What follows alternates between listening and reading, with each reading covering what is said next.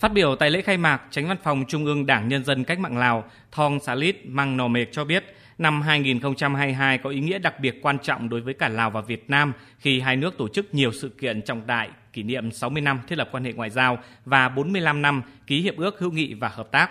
Triển lãm lần này muốn giới thiệu đến khán giả Lào, Việt Nam và quốc tế về những hình ảnh mối quan hệ Lào-Việt Nam trong suốt chiều dài lịch sử kể từ khi Đảng Cộng sản Đông Dương được thành lập, sau đó là quá trình đấu tranh dựng nước và giữ nước. Ông Thonsalit nhấn mạnh, qua những bức ảnh, chúng ta có thể thấy được mối quan hệ đoàn kết đặc biệt của hai đảng, hai nhà nước và nhân dân hai nước, đó là tài sản vô giá, có một không hai. Tình cảm đó được minh chứng qua chiều dài lịch sử của hai dân tộc, được nhân dân hai nước không ngừng vun đắp và ngày càng phát triển sâu rộng.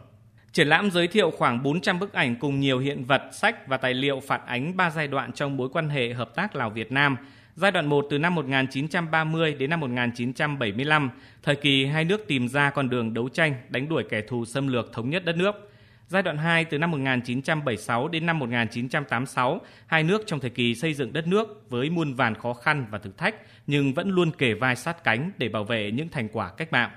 Giai đoạn 3 từ năm 1987 đến năm 2022, sau thời kỳ đổi mới và sự hợp tác hai nước được thúc đẩy và phát triển không ngừng trên tất cả các mặt.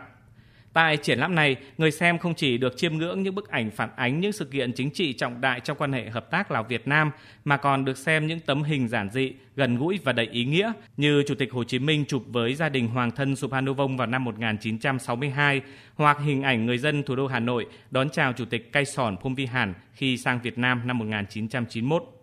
Trước đó, Ủy viên Bộ Chính trị, Thường trực Ban Bí thư Võ Văn Thưởng cùng đoàn lãnh đạo cấp cao Việt Nam và Lào đã đặt lãng hoa tại tượng đài Chủ tịch Cây Sòn phong Vi Hàn.